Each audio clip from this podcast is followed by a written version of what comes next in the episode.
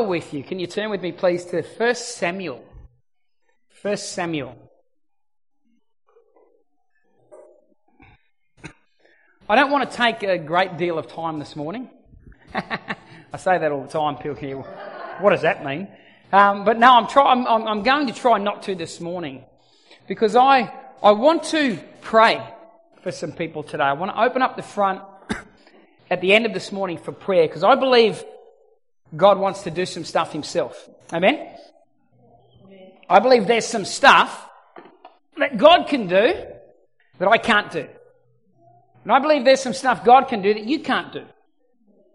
And I believe that if God was able to say, let there be, and there was, and there was nothing in the beginning, and He said, I want this and I want that, and He was able to take control over the, the then chaotic universe and bring order out of nothing, then I don't think there's anything too hard for Him to do now. I don't think there's anything beyond the realm of possibility. And I think sometimes we forget that our God is a supernatural God. Sometimes we forget that though we live here in a natural world, we're not confined to the principles of a natural world. God has done, is doing, and will do things that go outside of those boundaries. And He does it for a reason. He does it because He loves us. He does it, the Bible says, to show His glory, to show to all of us that, hey, I'm still here, people. I'm actually still in the house. God is still in the house. And He also does it simply because He wants to, because He's God. And if He wants to do stuff, He can do stuff. And, I, and we, we need to be sweet and fair with that. I, I just am feeling a stirring and have for a few weeks now, and I've been wrestling with God about uh, God, what do you want to do? I just have this sense of God. When, when we got involved in, in back in church, our, some of you know our history. We were in uh, a, a, mission organisation for years, spent time overseas in India, came back, uh, felt called of God back to this country. Have done different things, have been involved in another movement, and we're, we're, we're um, pastoring uh, a, a, church in another movement. We're involved in that. Um, felt at a certain point in our life that God was saying, they're going this way, that's not you, I want you to, to pull out. They were doing nothing wrong, it just wasn't us. So we were, we were pulled out of that particular place and we went on this long journey. And it was seven years to the day, my wife pointed out to me, for those of you that, that haven't heard the story, the day I preached my last sermon in my last church, to the day that I stood up here and Jim White and Venice White came and prayed over us and announced to everybody that we would be pastors of this church, it was seven years to the day from the day I preached my last message in my other church to standing here. Seven years, seven years to the day. Number of completion, if you want to look at it that way. Seven years. Seven years. There you go. A lot of significance there for people. People are chatting about sevens. Hey? Number seven. Halfback. Rugby league team. Guy controlling the play. But it's very significant that during that time, a lot of stuff happened. There was a lot of things that shifted, a lot of things that took place, a lot of uh, things that, that, and I remember during that time too, getting to a place where, if I'm honest with you, I thought God had left the house. I thought God had moved on. I thought all these things that I've experienced in you, God, where, where you've spoken to me where I've, I, I, had a lifestyle where I would step out in faith and trust that you were doing things and God would come in and, and things would happen and, and then I'd, I'd be overawed and my faith would be built and I'd be excited. And I would see people get a revelation of the cross and, and get to pray with them as they said, I want to invite this Jesus into my life. And I would see people healed physically. People in hospitals. I'm not just talking about overseas in India. I've saw all kinds of healings and miracles over there, but I used to see them heal. When we lived in Brisbane, I used to get phone calls from people. My son's got this issue going on. Can you come and pray for him?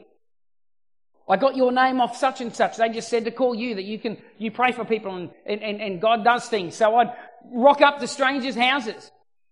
And there's a kid here and, and, and, and he's manifesting and the devil's all over him and he's opened the doorway up and get to pray for this kid and he'd be set free and start laughing and, and, and the Spirit of God would move upon him and he'd start weeping and repent and his life would be transformed and changed. Or Brisbane Hospital. I remember being called once to go to Brisbane Hospital and pray for a guy by the name of Greg Holmes.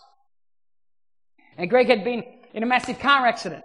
And he was all battered up and someone, his mother rang up and got my name from another person and said, you live in Brisbane, my son's in a hospital, can you go and visit him? He's all banged up, he's been doing drugs and he's messed his life up and I got to go into the hospital. And I remember walking in and this guy's in traction and all kinds of pipes and everything and just kneeling down with him and going, look, I don't even know if you can respond too much to this, but I just want to tell you about Jesus. I want to tell you about the God who I believe right now is in the house.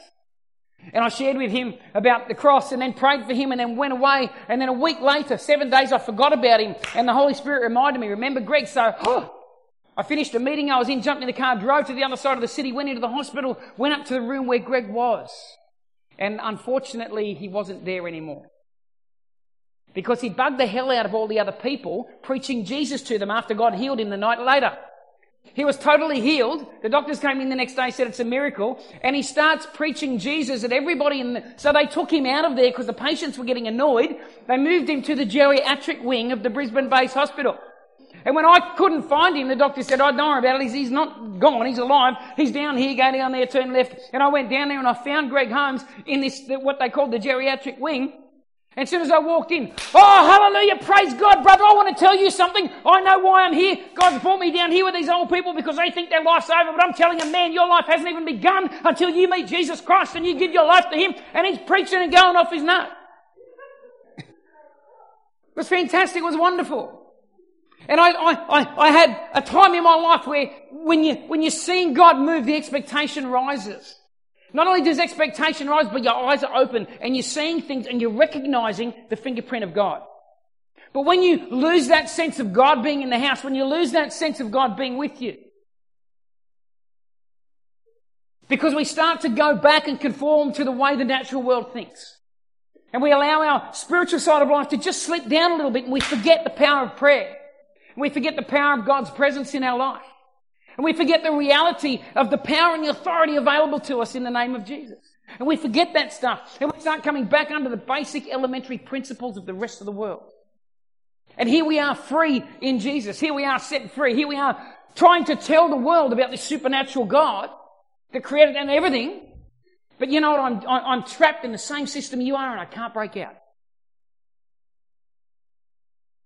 And that's what happens when we lose that sense of God being in the house, God being with us. When we lose that sense of the supernatural nature of God. The church is not just a gathering of people who have given our eternity to God. When I came to Jesus and gave my life to Him, I didn't come to Jesus and go, Oh, Father, forgive me of my sins, I repent, and I give you my eternity. Thank you for my fire insurance ticket. Now I get up off my knees and I can go and live my life wherever I want and do whatever I want because when I get to heaven and the gates open up, at least I've got my ticket. Uh, no, no, I've got my ticket. I'm going in because I purchased it one day. None of us gave our eternity to Jesus. We gave our life to Jesus. We gave him our life. We said, come and take possession because we want to give you our life. And if I'm giving God my life, that means my life should be reflected and lived more in line with the way God says it should be, because He's the one controlling it, than the rest of the world. Yet so often, we go through our daily routines forgetting the incredible God that has committed Himself to us. He's sitting there, waiting to get involved in things, waiting to show us stuff. But he also has an expectation on us. In 1 Samuel chapter 10, we've got the story of Saul being anointed king over Israel. Now, you go back and you read the story, God didn't want Israel to have a king. It wasn't God's highest agenda. God wanted Israel to be led by uh, his voice. We, we, we, we would read the Old Testament, we would call it the prophet. But I don't get caught up on a person. The point was God wanted his people to be led by his voice. What is he saying to you? What is God saying to you? Because God is speaking. God is speaking. The problem is there are so many other voices speaking too. And we're so conditioned to put the voices on a level of priority. And God is usually third or fourth. And usually it's the one that makes the most sense. Sometimes what God says doesn't make sense. I'm not advocating go out and start doing stupid things. What I'm saying is we need to learn to listen to God and live out of that relationship and do what God is telling us to do. God has answers and solutions. And God has a way of doing life. And when we do life God's way, there are promises that He will never leave us or forsake us. There are promises that He will empower us. There are promises of wisdom, seeing things you haven't seen before. There are promises of miracles. When we go over here and we decide we're just going to do life in a natural realm like the rest of the world, well, you know, we'll get the same results. We'll be striving. We'll be, we'll be trying to get peace. It'll come, it'll go. We'll be trying to make things happen in our own strength and it won't work. We'll be battling failure. We'll be doing all this stuff. We'll be getting our self esteem out of achievements and what we have and what we do. And, and, and, and it's a totally different system to the one that God saved us into. The Bible says that in Colossians that He brought us out of the kingdom of darkness and transported us into the kingdom of His beloved Son. There's a new kingdom that we are in. If I went from the kingdom of Australia, the laws and the rules of Australia, and I went to the kingdom of Sudan, there is a different set of laws and a different set of rules. And if I'm in that kingdom, then I need to obey those rules. I need to live life according to what that kingdom setup is and what that kingdom structure is. And God has a setup, and He wants us to live that way. I was on a, a, a DTS, uh, like I just mentioned, a discipleship training school this week, and here's, here's the thing that, that, I, that I, I, I'm really feeling from God. It's an evangelism week. Now, I ended up saying to these guys, I've spoken on these schools for years and years, but I stood up on Thursday and it suddenly hit me. I said to them, I said, if I'm honest with you, I almost feel like this week is a waste of time. That got their attention. I said, here's the truth. Everything I'm going to tell you this week, you already know. You already know Matthew 28, going to all the world and preach the gospel. You already know that God wants us to share our faith. You already know that God wants us to tell people about Jesus. You already know. You, before you even came to this school, flew from the other side of the world, invested thousands of dollars, you already knew that God wanted us to do that.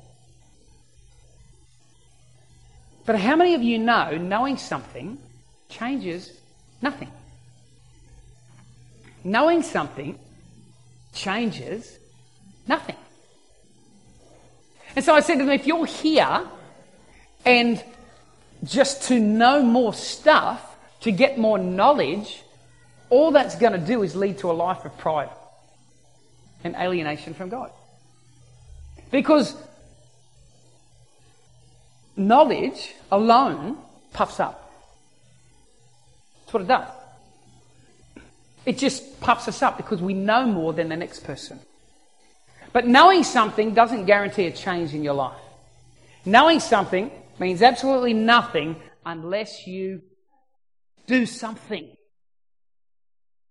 Do something. You know that you need to exercise and stay fit and healthy, but how many people in our country do nothing with it. We know the effects of drink driving, but we still do it. We know the effects of uh, uh, too much alcohol intake, but we still do it. We're over educated with knowledge, but we still do what we want to do. If I can bring it in house a little bit, we know the power and the value of prayer, but we still don't pray. We know the importance of fellowship and getting together and, and being around a group of people. And for some of us, this is the only time in the week where somebody's going to ask me, how you going? And when I tell them a problem, say, can I pray for you? Because everybody else in my week is going, gee, that's bad. That's no good. Here, have another drink. Let's go and party, whatever. But I know here when I share with somebody what's, I know that people are going to encourage me in God. They're going to encourage me in the way God says to deal with those situations and those problems. They're going to encourage me towards love, towards mercy, towards grace, towards forgiveness. They're going to encourage me towards prayer, towards the Word of God. They're going to encourage me and my actions to go towards that. But how many of you know we can know all this stuff about God? We can know that God is a supernatural God. We can amen and hallelujah and yahoo about it. But then sit there with a problem and not believe God can do anything about it. And therefore, do nothing about it. Not ask somebody, will you pray with me? Because I'm struggling. I'm going through this situation. Not ask somebody, I've got this sickness, and I actually believe that I don't have to just put up with it. Maybe God will say to me, my grace is sufficient, like he did to Paul. But at least that's God telling you. It's not just you going, well, everybody else in the world that struggles with this just has to put up with the pain. Yeah, they might. But it doesn't mean that everybody in God's kingdom has to sit there and put up with the pain. Maybe you're a miracle waiting to happen. Maybe. At least get God's perspective on the situation instead of bowing and going, well, this is how it is in the world, so this is just how I'll accept it, and this is just how I'm going to do it. We are called to do things differently. In 1 Samuel chapter 10, it's the anointing of, of, of Saul as the king in the Old Testament. And when it comes time to anoint him, here's what Samuel says to him. It's a bit of a story. But Samuel goes on and he says, this is going to happen, and then this, and this, and this, and this, and this. So I'll start in verse 1. I've got the New Living Translation here with me. 1 Samuel 10.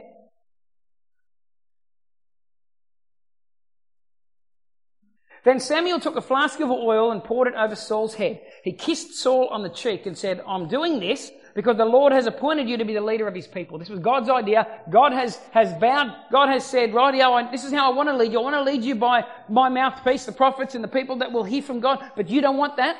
The people came to God and came to Samuel and said, we don't want to be led that way. The nations around us have strong military leaders, good fighters, good warriors. We want to be led like them. You can go back and read the story. They said to God, we want a leader like the other nations. In other words, God, we've got the system here. We're in your kingdom. We're doing things our way.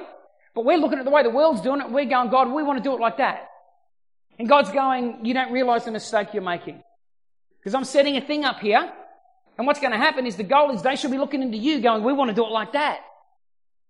But they threw it away and said, we want to be like the other nations. And so God says to Samuel, there's a guy Saul, go find him. We're going to anoint him as king. So here he is anointing him as the king. And in verse 2, he says this to Saul. He says, when you leave me today, when you walk away from me, you'll see two men beside Rachel's tomb at Zelzah on the border of Benjamin. These two men are going to tell you that the donkeys have been found that your father is worried about. You, and your father is worried about you and he's asking, have you seen my son? So Saul's out walking around looking for donkeys. His dad's lost some donkeys and Saul's looking. So Samuel grabs him and goes, here's what's going to happen. You're going to see these men in this place. Some guys are going to come and say to you, your dad's worried sick. Donkeys have been found.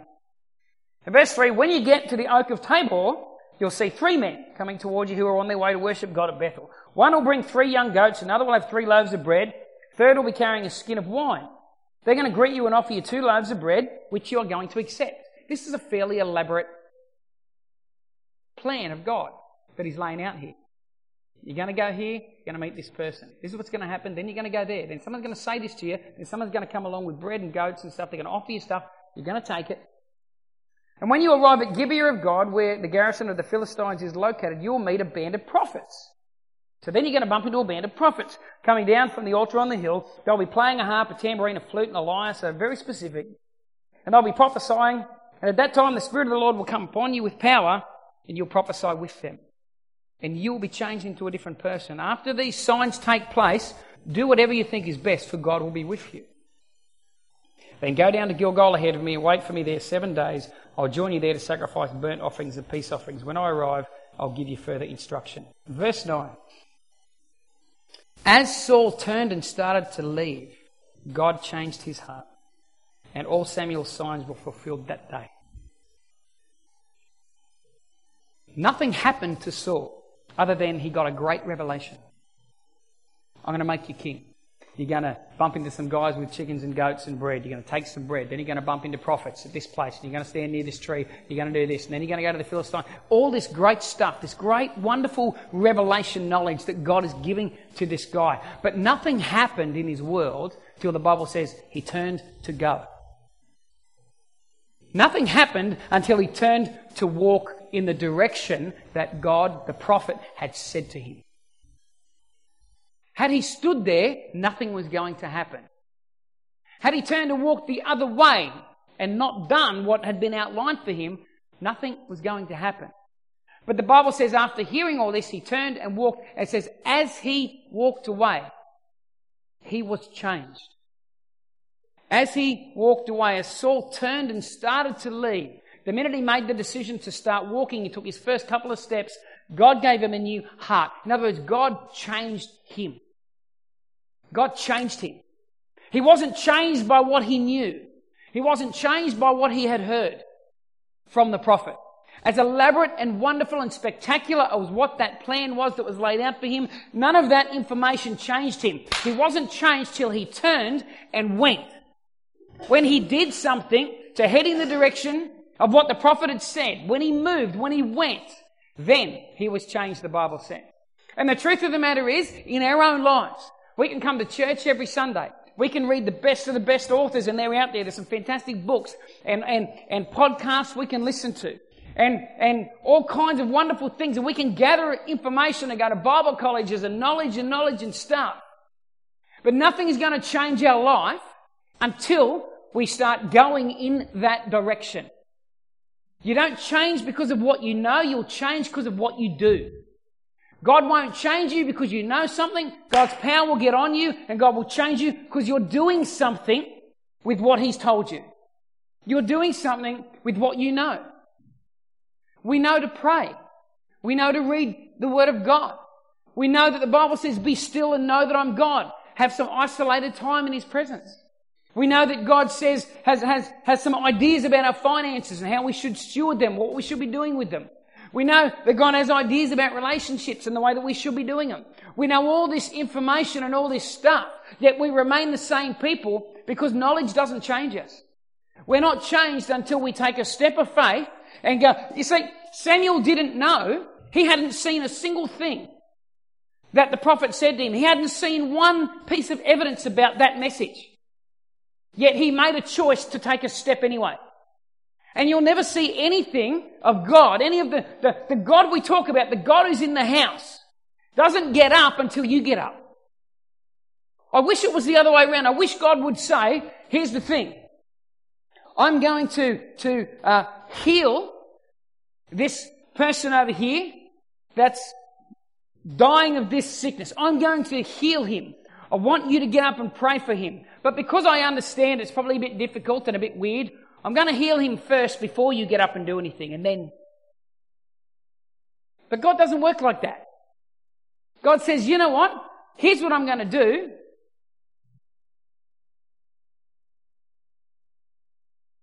Here's what I want to do in the world. I want to reach the world. I want to love people. I want to heal the sick. I want to raise the dead. I want to provide for the poor. And I want to do all this stuff. Okay, you know this now. What are you going to do with it? What are you going to do with it? I'm there, but I want you to take a step. I want you to make the choice that you're going to start to do something with all this information that is floating about in our church world. And in the Western world in particular, we have so much information about God. Yet if we're honest, if we're honest, how much of the practical, tangible presence and power of God are we seeing? What solutions do we have to the world? What, what are we bringing to the table that's different than what they can find out there? What's different? It should be the supernatural aspect of God. It should be the very tangible presence of God that comes upon his people when they make the choice this is how I'm going to live my life. I'm just going to draw a line in the sand and go, I, I, I need to I need to do the stuff that you are talking about because I've gathered so much information and, and I get so much information and, and then I justify uh, by reasoning and what information's you know is, is, is acceptable maybe in my culture or will look good or will not. In, in Mark chapter 6, uh, Luke chapter 6, we've got the story of the wise and foolish builder. In Luke chapter 6, verse 46 to 49. And Jesus starts by saying this So why do you call me Lord when you won't obey me? Why do you call me Lord when you won't obey me? He's not talking about obeying Ten Commandments. He's not talking about that because he did away with the law. He did away with the, the, the, the religious structures to please God. He's saying, Why do you call me Lord? As in, why do you say I am the master of your life? Why do you say that I am your, sa- your savior? I am your redeemer. I am the one. I am your God. Why do you say that, but you don't obey? In other words, he's saying, you can't really say that if you haven't decided that you're going to do things my way. The two don't go very well together. then he goes on and he shares a story of two people. He says, I will show you what it's like when someone comes to me, listens to my teaching, and then obeys me. It is like a person who builds a house on a strong foundation laid upon the underlying rock. When the floodwaters rise and break against the house, it stands firm because it is well built. But anyone who listens and doesn't obey is like a person who builds a house without a foundation. When the floods sweep down against the house, it'll crumble into a heap of ruins. So, if you want to put it this way, the wise and foolish builder are both sitting at a Arise Church in 2016. They're both hearing Jesus' teachings. They're both hearing what the Word of God says about life. They're both going from here and during the week praying and spending time with the God of the Bible. And they're both hearing God speak to them and say them things about their individual situations. And, and, and telling them, okay, how do you take what you heard on Sunday? How do you apply it to your personal world? What do you do with it? apart other than just fill notepads? What do you do with it? And the Bible says one of them went and said, Well, I'm going to do what you said. I'm going to build my life this way. And when the floods came, and the storms came, and the pressure and the persecution came, the Bible says that house did not fall. The other person was sitting in Arise Church in 2016, and was hearing the same teaching and going away and praying and so on, but then not doing anything with it. The knowledge was all there. You were getting the same knowledge as this one over here, but this guy's life is head and shoulders miles ahead of yours. Why? Well, this person over here is doing something with the information. You're just gathering information. And you're not doing anything. Because you're doing nothing with it, guess what? You are not activating the supernatural side of God in your life. And the same pressures are coming against you as are coming against them. Your house is crumbling and falling, and theirs isn't. And the only difference between the two in that whole story is what they did and what they didn't do. That's it. That's the only difference between a wise and a foolish builder. What do you do with the information you have? It might not make sense to be generous with your finances. You worked hard for that. Might not be, be make natural sense if you believe in tithing and you give a certain amount of your finance to the kingdom of God. Might not make natural sense to do that. Therefore, what do you do? If you believe it's right, what do you do? Do you give it or don't you? It might not make natural sense to, to forgive somebody 70 times 7 in the midst of a disagreement or a hard time. It might not make sense, but if you're convinced that that's what God is saying, that's what you should do, what do you then do with that? Do you do it or don't you? And it's the doing that makes the difference in our life. And I feel like if we want to see God move, and I didn't, I, I know personally, we, we, I'm not here, um, and those of you that are regulars hopefully know this, we are not here to run a religious meeting on a Sunday morning. I don't care about religious meetings. Religion has never changed my life. Okay? Religion has not helped me. Jesus Christ has helped me. Jesus Christ has saved me. He is the one that made a difference in my world. And I believe He's alive and He's moving. And we're not here just to build religious structures in people's lives and to, to say, live a good religious life and you'll be a peaceful person and lovely person. You know what? I, I, I'm here to invoke and provoke within myself, my family, and everybody else, provoke a little bit of, of, of I guess, uh, spiritual agitation. The kingdom of heaven suffers violence, and the violent take it by force. I don't want to be a passive group of religious people. But I want to be a part of a group that are going, you know what, it mightn't make sense, but we know God's saying this. We know this is God's way to do life, and we're going to do it. And let's see what happens when we do that. Let's see how your world is transformed when you start doing the stuff of God, not just knowing it. When I was at this school this week, there was a young girl there, and um, Christy, let you come back. There was a young girl there, and she was from Europe. And she was actually quite scared, as a lot of people are. When I go and speak on schools about communicating our faith, it's, it's one thing that's very scary for people, you know? The whole concept of having to go and talk to people about Jesus. We love Jesus, but it's nerve wracking for a lot of people. It's, it's, it's scary. And the E word uh, is, is like a rude word sometimes, the evangelism word. Don't say it. So I'm confronted with this all the time when I go to these schools. So part of my week is I just take the pressure off them and try to give them a better perspective of it. It's not a scary thing. It's not a task we're driven to do. It's, it's something different. Anyway, I challenged these guys on the Thursday. Just after saying to them, it doesn't matter what I say to you. I'm not going to. But what are you going to do with all this great, wonderful stuff that God is showing you? And I challenged them. I said, here's what I want you to do. I want you to grab two people on the base, on the, on the Youth With A Mission Centre. These are people who already share your faith, already know God, understand why you're here, and so on. So they're going to be happy for you to do it. Grab two people, sit them down, and just share with them what, your story about how you came to Jesus. And the next day, next morning, we got together, and I said to the class, "Okay, so, so what, um, you know, what, uh, uh, any stories that come out of yesterday? Any stories?" And um, couple of people said, Oh, yeah, well, I went and shared with a couple of people at the YWAM Centre and I, I shared this and, and told them this and so on.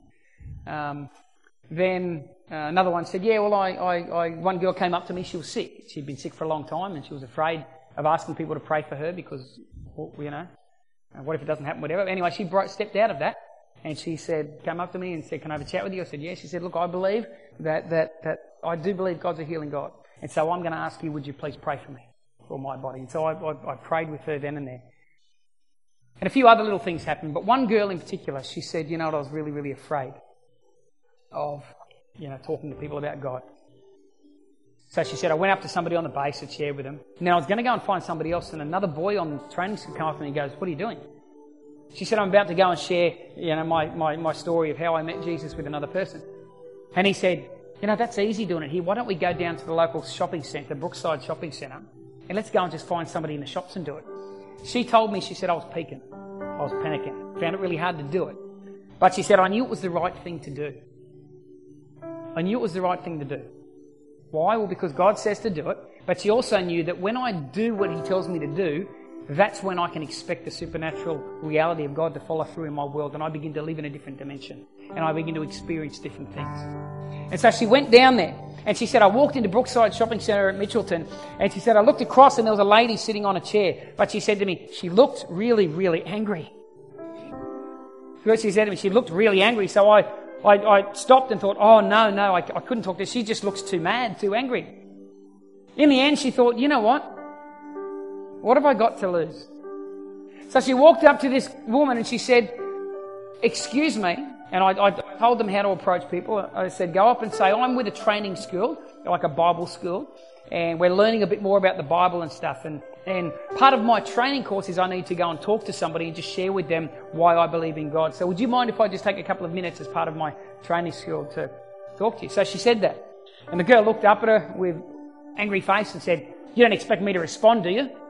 She said, no, no, you don't have to say anything. It's just an opportunity for me to, she said, right here, no worries, sit down. So she sat down next to her.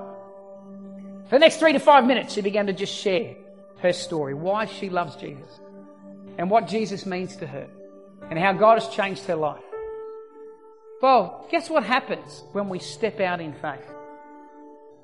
It's amazing how God begins to do things that otherwise would not have happened. She said, By the time I finished, the woman looked up at me and she said, I want to tell you something right now but I've never told another human being my whole life. And the walls came down, and she started to talk about her own pain and her own hurt and her own difficulties. And then this girl said at the end of the conversation, Would you mind, right here in the shopping centre, would you mind if I pray for you? And the lady said, That'd be great. So she sat there and just prayed for this woman. And she came back and she was so excited the next morning at sharing time. You know what she did? The prophet came, as in the word of God came, and she was challenged. And God made promises to her in the Word of God. You do this and I'll do this. And she saw one of the promises and she saw a God of resurrection. She saw a God of reality. She saw a God of supernatural power. And she said, Rightio, to activate that, I've got to do something. What do I do? And so she stepped out in faith and she did something that Jesus had taught. She did something the Master had said. And she was so amazed because once she stepped out in faith, all of heaven rushed in behind her. And before you know it, a person is hearing the good news about the death, the burial, and the resurrection of Christ. Before you know it, a person who's had a cat down in here for, she was in her 30s or something, 30 years, blocked. The cat came out and she, for the first time, began to release some stuff and talk about her world. A person that hadn't been prayed for had somebody sit there and say, you know what, Jesus loves you and I want to pray for you. You don't have to believe me that God is good. You know why? Because I believe in a risen God. And I believe He's big enough to show Himself to you, just like He did to me. All because one girl took one step and said, It's not enough just to know all this information. I've got to do something with it. And that's my challenge to us today. That's what's on my heart. That's what I feel the Spirit of God is bubbling around inside of me going. And, and for me, I had to step out this week and do a few things because I'd forgot that God was in the house.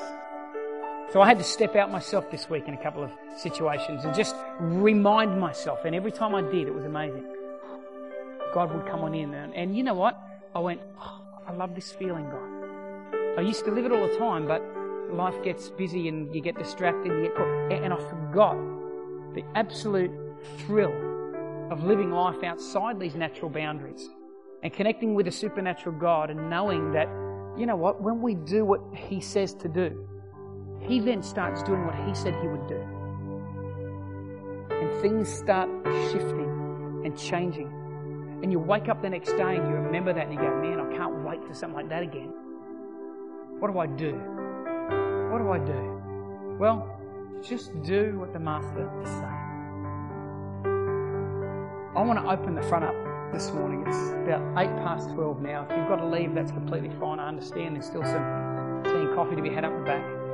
But I really feel this morning that, that the Holy Spirit just wants to impart a sense of faith to people. Um, I would love to pray with you this morning. I want us to, to be that kind of a people that draw that line in the sand and that go, God, doesn't matter how weird it seems, how hard it feels, how embarrassed I might even be, even how stupid it might look into the natural way of thinking, but God, I, I gave my life to you, Jesus, not just my eternity. I didn't just say that when I die, you can have my life. He didn't ask for your life when you died. He's asked for it now. And He wants to use us now. So as Christy prays, as Christy plays there, I'm just going to open up the front. Like I said, if you want to have tea, coffee, go, whatever, uh, can we just respect the moment? If there are people that come forward and like prayer, can we just respect that? So Father, I just want to thank you for this morning, Lord. I want to thank you for the Word of God. I want to thank you, Father, that it's living and active, it's powerful. God, you're, you're, the Bible tells us that the Word of God is like a two edged sword. It comes, it cuts through things, it does stuff. It's not just one dimensional words on a page. But God, even beyond that, the word of the Lord that comes to us personally when you speak to us. God, when you give us a revelation about tithing, or you give us a revelation about loving, or you give us a revelation about forgiving, you give us a revelation about praying, whatever that revelation is, God, there's an expectation that we will do something with that. And Father, I just pray this morning, Lord, for each of us in this room. Help us come to that place where we draw that line in the sand. We won't be perfect. It doesn't mean that we won't make mistakes. It doesn't mean we won't have fall short at times, but we'll make that determined effort to go in every situation, what would Jesus do? What is God saying to me now about this situation and how I should handle it? And no matter how tough, no matter how hard it is, God, we want to commit that we will do it. We will do it because that's where we see you. Just come, Holy Spirit. Just touch our hearts. Just touch our lives this morning. In Jesus' name. If you'd like prayer, just God's speaking you, just come forward. We'd love to pray with you. Otherwise, please, church, have a fantastic, wonderful week. We'll see you later on.